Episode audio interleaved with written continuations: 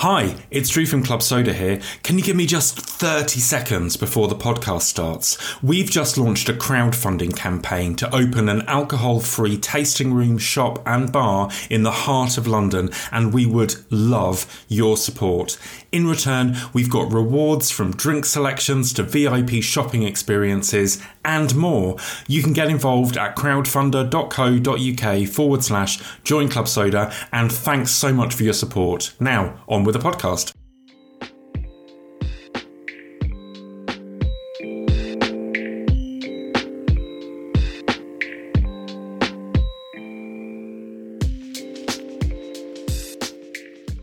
Hello and welcome back to the Club Soda podcast, where this week we are talking about the subject of sober joy. This is the third of our five episodes for Black History Month, uh, hosted by the wonderful Yasmin Spark. How are you? Hello, I'm really good. This this episode fills me with joy already. It was one of my favourite to record. Excellent. So it should. And Laura is here as well. Hi, uh, how are you, Laura? I'm all right. I'm also joyful. Joyful, Do I sound joyful. joyful? I sounded a bit like I wasn't joyful then, didn't I? I sounded a bit. I am joyful, whether you like it or not. No, I am truly joyful. I am.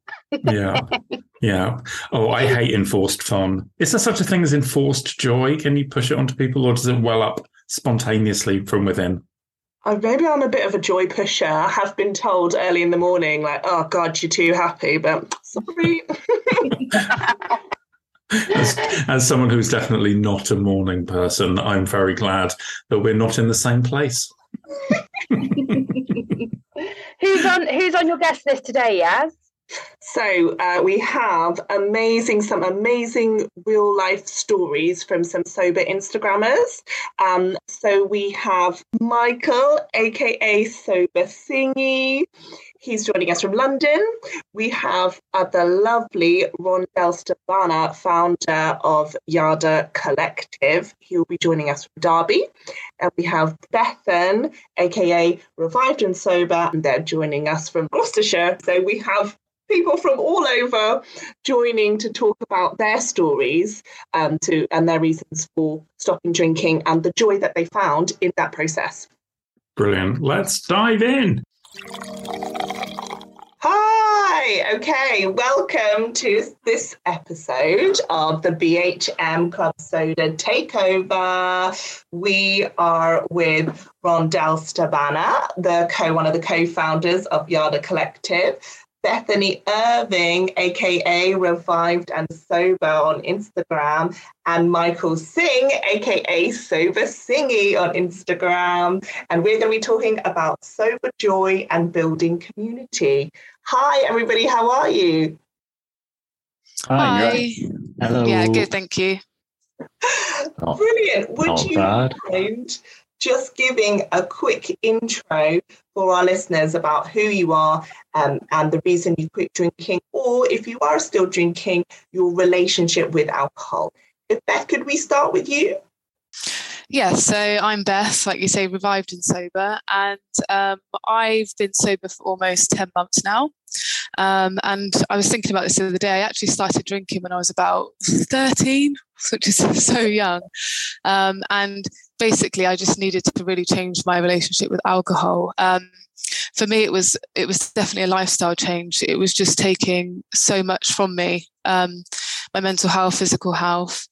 Um, so I wasn't someone to drink in the week, but at the weekend I would binge drink very heavily. Um, and that would wipe, wipe out my entire week almost. So I'll probably get to like Wednesday, Thursday, start to feel a little bit better, and then do it all again. Um, but it was just really like really badly affected my mental health. So after uh, many years trying to moderate, which is like a unicorn to me, um, I just had to just take take the leap of faith. Um, and actually, it's been the best decision I've ever made. So moderation was never really going to work for me because as soon as I as soon as I had one, I wanted ten. Um, Yeah. And that was always the issue. It was like I bargained with myself before I went out, like, okay, Beth, you're just going to have two. Then you're going to go home like everyone else that's normal, um, whatever that is. Um, but by the time I'd had one, that that was out of the window, um, and I was out, out. So, yeah, definitely needed to um, change that pattern and that cycle. Um, very draining for me. Um, so that's where I'm at now. So it's been 10 months, which is my longest um, period of sobriety. And right now, I just can't see myself going back because what I've gained is so much more than anything I thought I would lose. So, um, yeah, that's where I'm at at the minute. Enjoying being fresh, sober, like mentally, physically well. So Yay, amazing, Beth. Can't wait to hear about how much you've gained um, a bit later. Michael, similar reasons for you or, or uh, something totally different? Just give us a quick intro and uh, your reasons for quitting. Hi everyone, I'm Michael and um, essentially a northerner who's living down in London and I've been sober for just over two years now and why why I quit drinking like a lot of um, similar to Beth there. It's mental health reasons. I mean, I felt like I got to a stage where drinking had taken over my life. Like all social activities needed to have booze, or if if I had to go to one which didn't have booze, I'd kind of like feel a lot of resentment about being there and just was not enjoying myself, kind of like stubbornness internally. And a lot of the things around, you know, like I suffer with depression, anxiety already. So, you know, alcohol just was not a friend to that at all. And it was definitely making things worse. And this whole, like, I got to a stage where I just felt like I was in this like perpetual cycle of doom, really. Like, you know, I'd, you know, Friday weekend uh, on the beers and that Monday, Tuesday, like my brain, like hangover, anxiety, it just like I just never wanted to leave my bed. And like by the time I started feeling like better again, I'd just go, I'd do it all again. So I knew yeah. in my head that something needed to change. And, you know, inside I knew that booze was causing a lot of these problems. So I just decided to I'd quit smoking a week before. I think wow. I just got like a bit of a from that. And I just said to myself, it wasn't really like a particular bad night, but it was one of those nights where it's like, you know, don't really remember much, you know, have that anxiety of, you know, blackout. You're thinking, oh God, what happened? And just thought, do you know what? Let's give it a go. What's the worst that's going to happen? You know, we'll take it one day at a time and see where it leads you. And you know, I just never at that time would have expected to be so much happier with myself, with my life, without booze, then you know, looking back, it's just like why why would I ever put that toxic stuff back in there? That's amazing. Thank you for sharing, Michael. Now, Rondell, you. you you aren't sober, are you? But could you just talk to us a little bit about your relationship with alcohol, um, and maybe a little bit about Yada Collective and your incentive for starting up? Yeah, yeah, I can I think that all kind of ties into one for me, really. So we started thinking about Yada when I was at uni. So me and my friend were kind of at opposite ends of the uh, drinking spectrum and the social kind of going out spectrum. So I used to go out pretty much religiously. Um, I said to a few people that my attendance on nights out was higher than my lecture attendance sometimes, um, which was fun at the time, but probably not great looking back at it. Um, but then my other friend who uh, was running a society, they wanted to go out but didn't really like drinking. Um, he doesn't like drinking at all, and and is now one of the well. We both kind of came together really and and said, what's what's that middle ground? What's that middle space where people can socialize, um, enjoy themselves, and whether they're drinkers or not, um, they can still have a good time in, in an environment where alcohol isn't the center of it all. Um, so that that's kind of the incentive of why we started. We wanted to reimagine what nightlife could be like and what the pub space, bar space could be like. Um, so I started questioning my relationship with alcohol in uni, um, especially in and around my friends who would say stuff around like, "Oh, I couldn't go out without drinking," um, or "I couldn't dance without drinking," and it just seemed quite um, limiting at the time, and and that's kind of where I started to question it really. But I think I'm in a good, healthy position uh, with my relationship with alcohol, and I feel like um, at the moment, I'd probably say I'm moderating slash sober curious. Um, I, I, drink socially, but um, I don't feel like it's something that I need. Um, it's just part of part of the night for me, really. So yeah, I've I've been on nights out where I don't drink. Um, I've been on nights where I do drink. So it's it's a, a, bit of both for me, and that was the incentive behind Yada to create a space where people could have a good time um, with alcohol not being at the centre of of the night. Um, so yeah, that that's me at the moment. That's fantastic, and I, I love what you said about um, going out and socialising. You know, that that's a theme in all of on all of your intros is that it has been kind of beneficial to experience that socialization and that going out without alcohol. Uh, could you, Michael, name one thing that non drinking has enhanced in your life? I was thinking about this the other day, and and I just feel like during the drinking days that the amount of cloud over my brain or brain fog that it cutting that out meant that I actually had like that time to work out actually what I like in life, you know, what I like doing, who I like socializing with, without that kind of like blur or cloud hanging over me. So, and that extra time that it actually does give you, because I mean, I can't even recall how much time I spent either, you know, on the drink or hungover in bed trying to hide from the world. Like that time to just you know try new things like you know i got really into drawing like and I, I knew that i liked drawing but never like put time aside to do that. And you know just kind of like stuff like that went from there like doing yoga really got into that. So i just think about the times where i'd go to the pub and it would probably be with people that i don't like talking about mm. subjects that i don't want to talk to but because booze was there i was you know in my head having a good time but I learn now it's like, well, now I can do things that are much more enriching for my mental health or just for my own fun in general. Like that, that's like not having that temptation there or that that fog has just allowed me to do so much more in my life. Yeah, I love that. And your drawings are amazing. You've been raising money for charity. Thank you.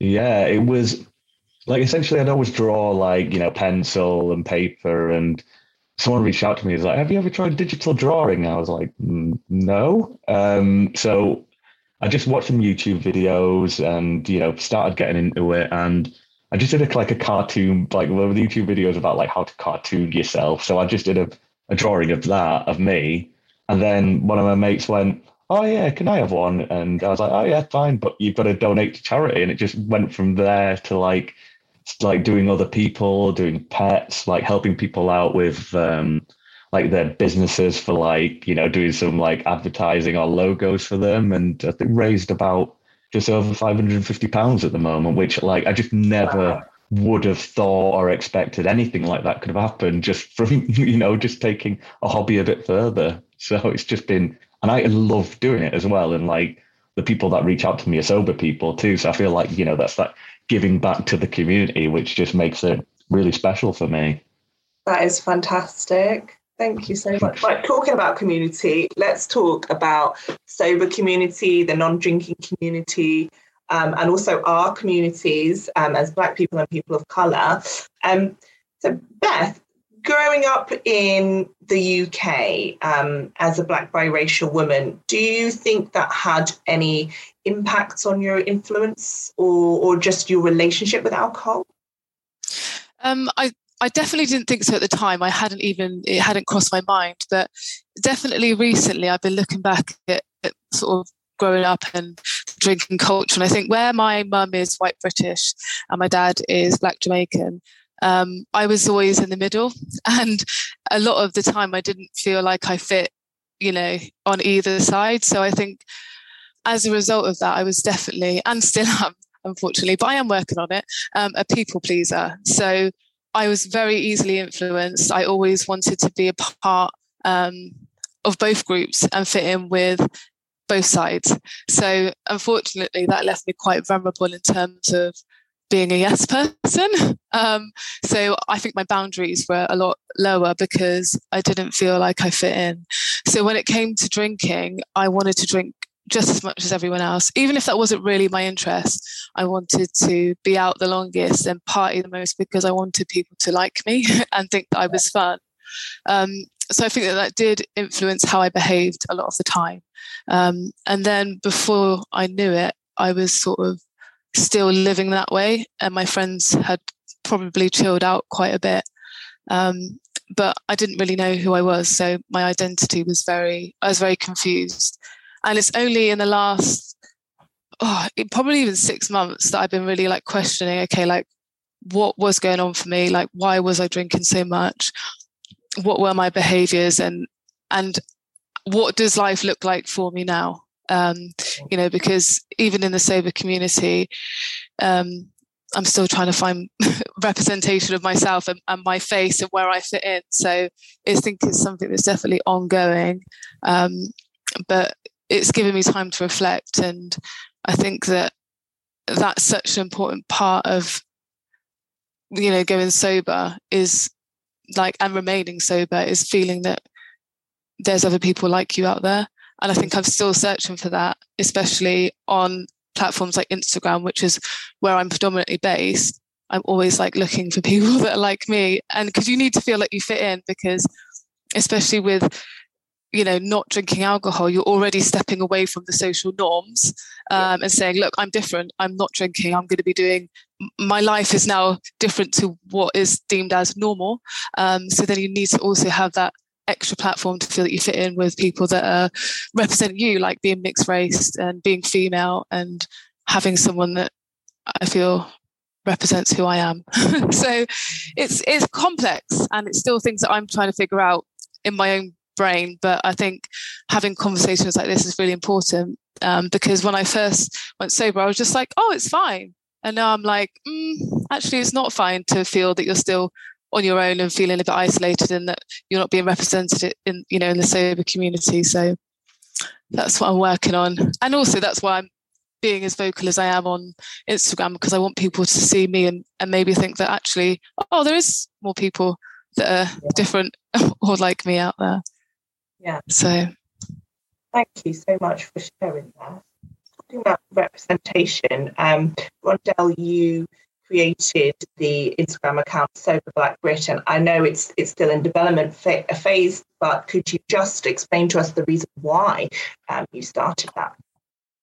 Yeah, I mean that comes nice segue on from Beth. Really, that that's exactly why we created it. We um we we were talking um well we in the year of the pandemic when we were kind of setting Yada up as an actual bar. Um, we spent a lot of our time looking at um, all the new drinks that had come out, trying to trying to get to know loads of people, and and I'm sure you guys have. You, there's lots of fun people to meet within the sober space. Um, yeah. Both the guys who are making the drinks and those who are campaigning. Um, obviously, Club Soda have, a, have a, lots of people that you can chat to and who are um, yeah who are amazing people and, and, are doing great stuff in the space. Um, and just as we kept meeting people and um, I think it was AF Beer Club, Robin. Uh, we spoke to him quite a bit. Tom from Wise Bartender. As we kept meeting people, I just started to realize that there wasn't anyone who looked like me.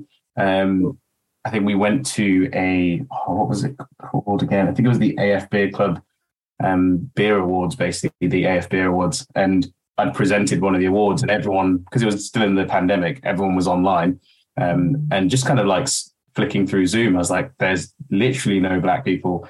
Um, there's no BAME people at all. So I think it was then really that I kind of realized that actually there's, there isn't many people in the space who are um, of people of color. Um, and then after that, obviously, when people started to meet um, in person again, which was amazing, um, yeah.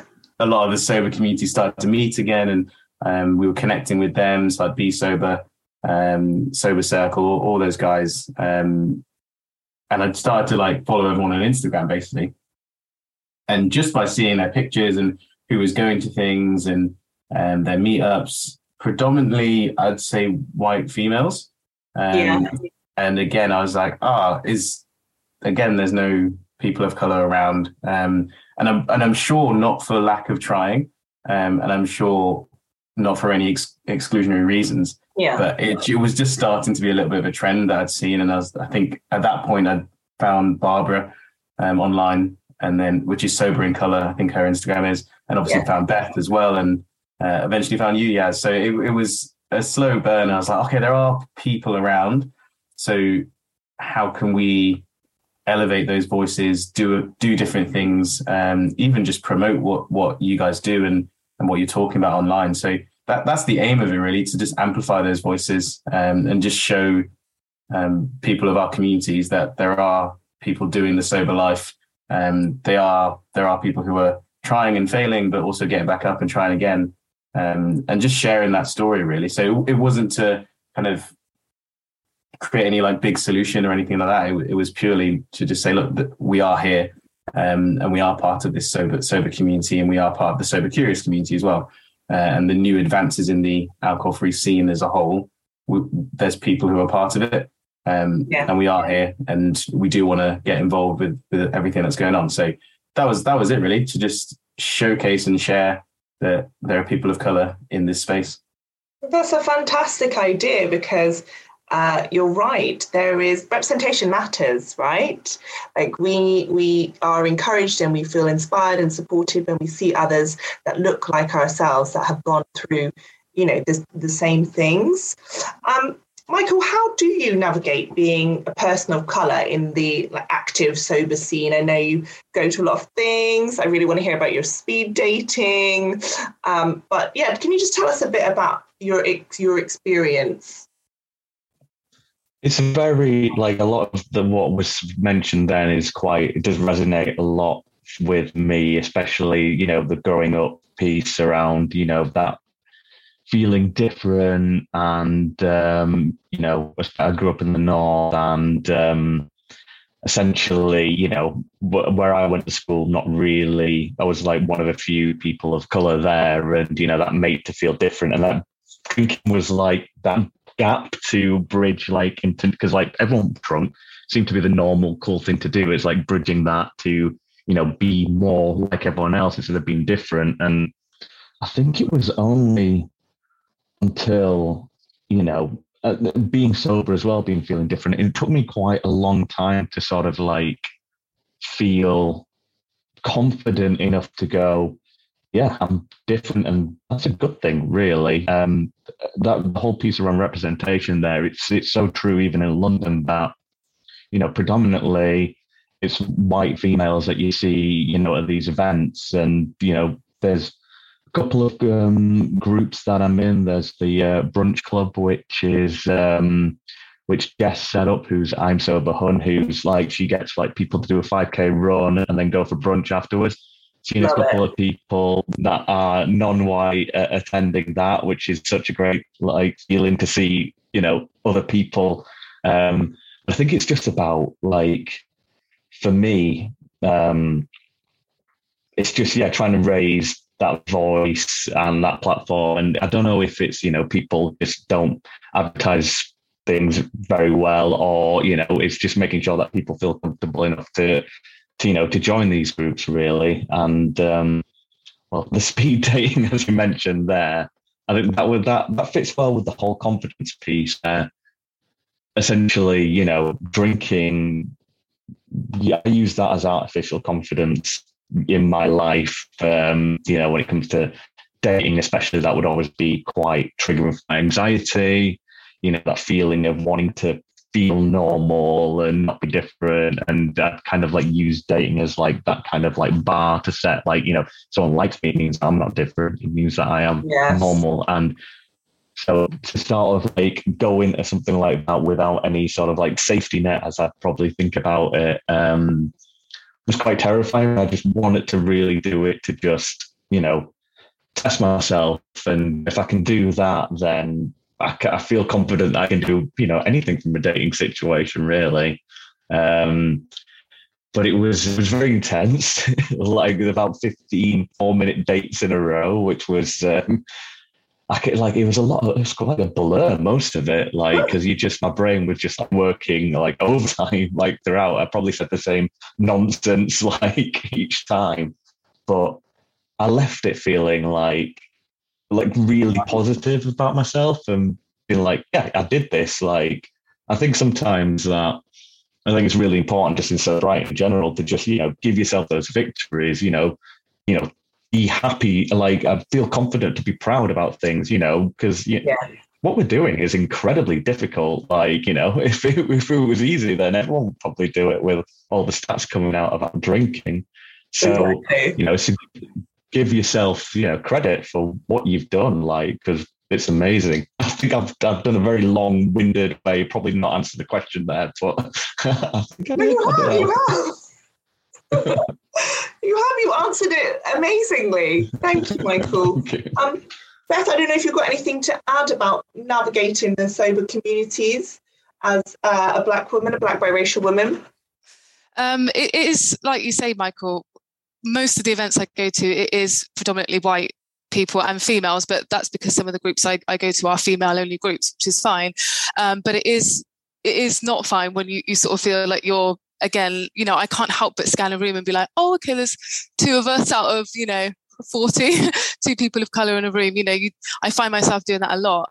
Um, so I think it's important to for you know for for people that are struggling in that sense to, to maybe have a voice and that's why I've set up some um, social events myself. So in the summer, I started uh, Revived and Sober Socials, which I've only done two of so far, um, but they were they were great fun, and I'm hoping to do another one in October.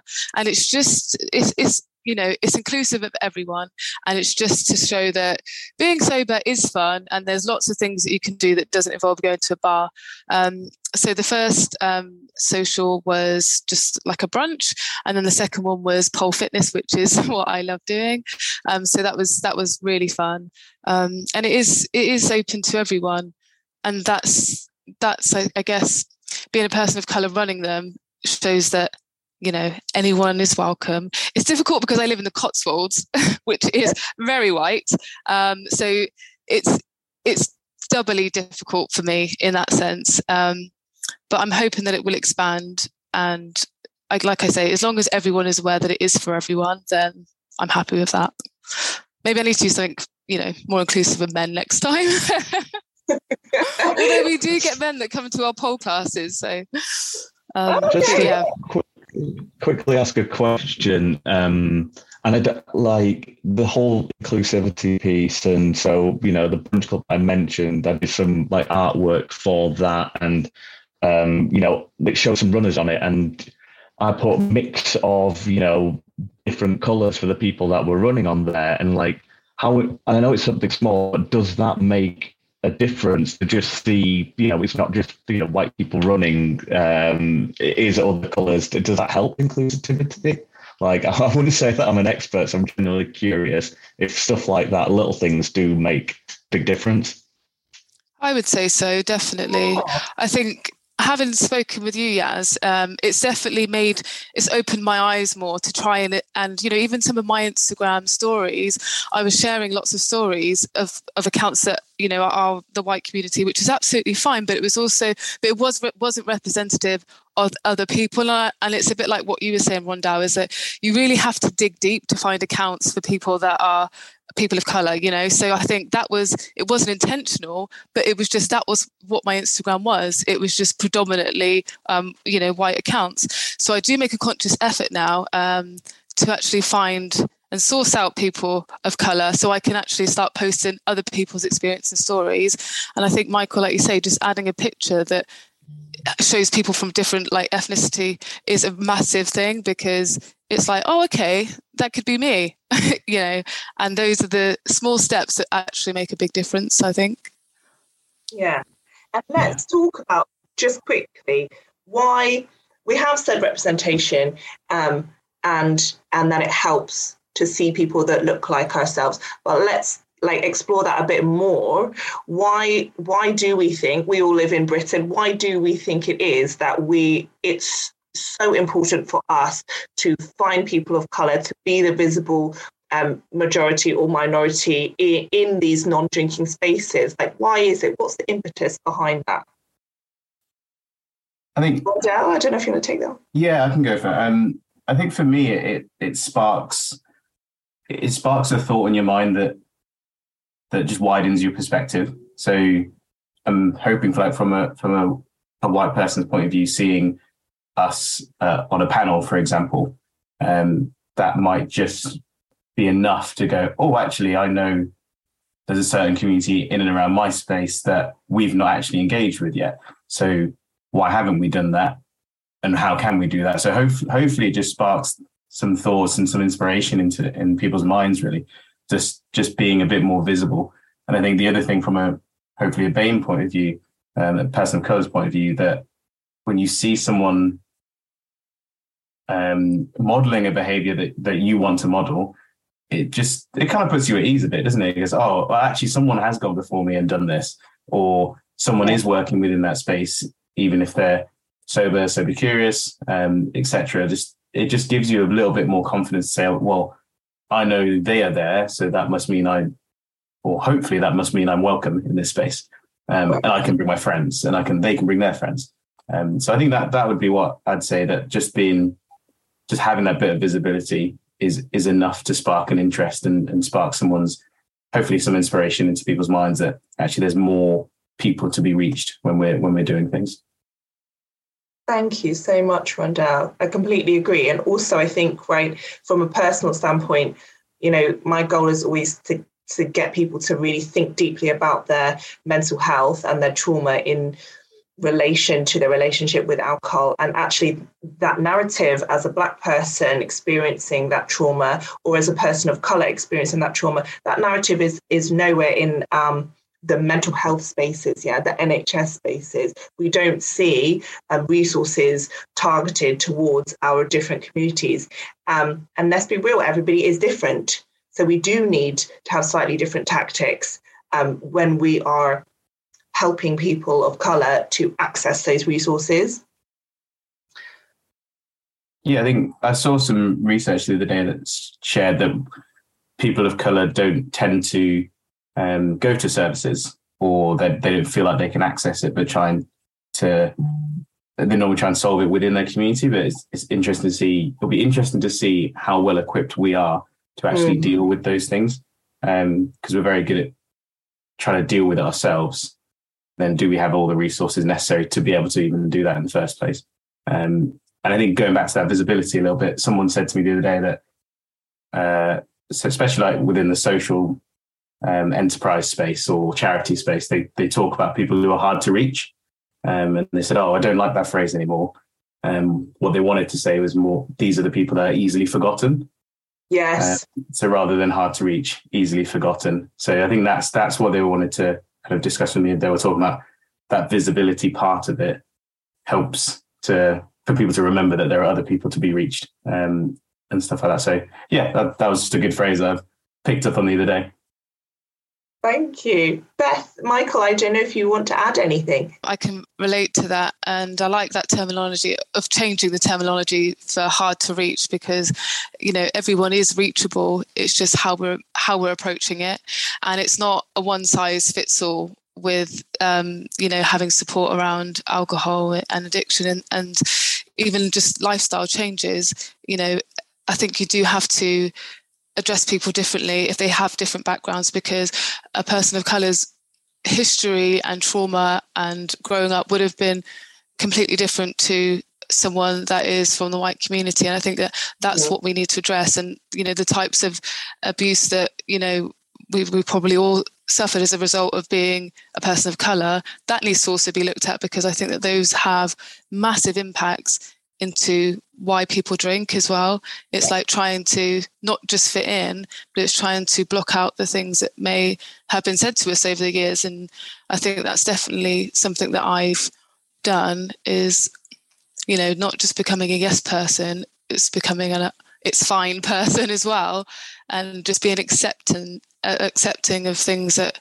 you know um, I've experienced. And I think that that's not okay. And actually, we do need tailored support to meet those needs. Yeah. I think that's a hundred percent spot on. Really, like you know, mentioned there's there's different nuances with you know everyone really, and you know how you approach people. That that that whole piece around one size fits all is yeah, it, it, there's not really a thing there, and and what you mentioned about um, using drinking as a um, a way to you know support trauma is I mean something that I did like and it's no doubt what a lot of people have done and you know having services and things available to support to people I think is just so important and just that whole communication from everywhere that you know drinking shouldn't be the answer or shouldn't be promoted as an answer to anything like that. It's you know, it, there's there's much better, healthier ways to do this. Like it's very, yeah. So there's a lot of things that can be done. I'll say. Thank you all. We are about to run out of time. So I just want to ask you all my favourite question, which I ask everybody so far. Um, finally, when are you happiest? Michael, if we start with you. I would say when um it's either there's a, there's a tie, but I think we can put them both together. So I'd be when I'm drawing, but when I've um, but a dog's like next to me cuddling me. I think those two together, that I can't you can't beat that for me. so cute, Beth. Yeah, so um, my happiest moments are actually the ones that I usually in the past wouldn't have even recognized as a moment. So I'll just be walking in the park with my husband and my dog, and I'll just have this sudden rush of like, I'm feeling really bloody happy. and it's not because I'm out doing anything crazy, it's just because I'm feeling really content in my life and where I'm at. Um, and that has definitely come from from stopping drinking. So it's the really simple moments that make me the happiest. I love that. Rondell? Uh, mine's probably that in between space after exercising. Um, Oh, so, like, yeah. the moment you finish exercising, you've got that like dopamine hit for the next half an hour, hour. Um, that normally sets, you know, that's normally a good part of my day. So yeah, that that bit just after you finish exercising, you feel like you've achieved something. That's probably when I'm most happy. Yeah, because you all are are up on your dopamine hits. Michael's got his yoga and his running. Beth, you've got your pole dancing and your tennis. yeah, although I'm very rusty at that. I've not quite mastered the tennis, I must say. I can hit the ball now, though, which is um, definitely better than when I started. That's a big win. Um, thank you all so much for your time today um, and for sharing. If people want to reach out and get in touch and find you um, on the socials, where can we find you? Beth, we'll start with you, Michael, and then down. So um, I'm revived and sober on Instagram and on Facebook. And for me, it's at sober underscore singy on Instagram and singy's S A N G H Y. Thank you. And for me, it's at Yarda Collective on Instagram, and then also if you could follow the other page, which is at Sober Black Brit. Amazing. Um, and Yada Collective run all kinds of fantastic events. So they're open. They're open for everybody, and they are in Derby. But you've got the mobile bar, haven't you? So they Yeah. will be zipping around. Um, and I guess really just reach out to any of us if you want to get in touch. You've got an idea for community building. That's what we're all about. That's what we're here for. That's why we are even recording this episode. Um, so don't feel don't feel shy. Just get in touch. And that's the end of the episode. Thank you all so much. Thank No you. Bye. Cheers. Take care. So, Yaz, how are you bringing more sober joy into your world this week? Oh, I'm actually, I don't know if this is very exciting, but I'm finished, for me, it's exciting. I'm finishing harvesting the apples from my garden. That's I mean, amazing. Um, I'm I'm just watching Drew's face, and he's like there's jealousy. There's jealousy on his face. So Yeah. that that sounds wonderful, Yaz. You're just you're you're talking Drew's language. Harvesting mean- food is high up there for him. Uh, food, generally harvesting, yes. Apple trees. Oh my God, apple trees are incredible. You, the only thing you could have said that was better than that, Yaz, is that if you also said to him, and then you're making an apple tart afterwards. oh my you- gosh. Are you gonna make apple crumble? I was going to make apple pie. yes, do it. yeah, but Drew, you can't try it. I mean, apple pie is just a joy that anyone can experience. So, yeah, absolutely. Oh, you're Um, so you're so easily pleased, Drew. I am. Um, Laura, what's joyful in your world right now? Ah, well, I've got kittens. They're very joyful and very mischievous, but very cute. I mean, we could put a picture in the show notes, right? Yes. kitten.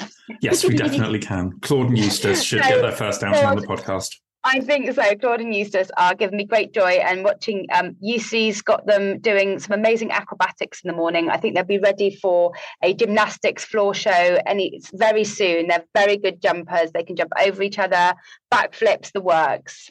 I'm sure they're more talented than any other kittens in the whole world. yeah. Yeah, spoken spoken like a proud cat parent. Your kittens are special. Yeah. They're more special than any other kittens. They absolutely are. They absolutely are. Um, so, um, yes, thank you for bringing these people together to have this conversation about joy. Obviously, you'll find uh, links for all of their social profiles on Instagram and elsewhere in the show notes and on the Club Soda website. Um, yeah, so if people want to connect with you, how can they find you? You can connect with me at sugarwaterxx that's on instagram you can also because we were talking about building our communities um, for black and poc sober people you can join at Sober Black Britain, which is there's nothing on there at the moment, but that's our site where we're trying to build that community. So just DM us, say hi on that site.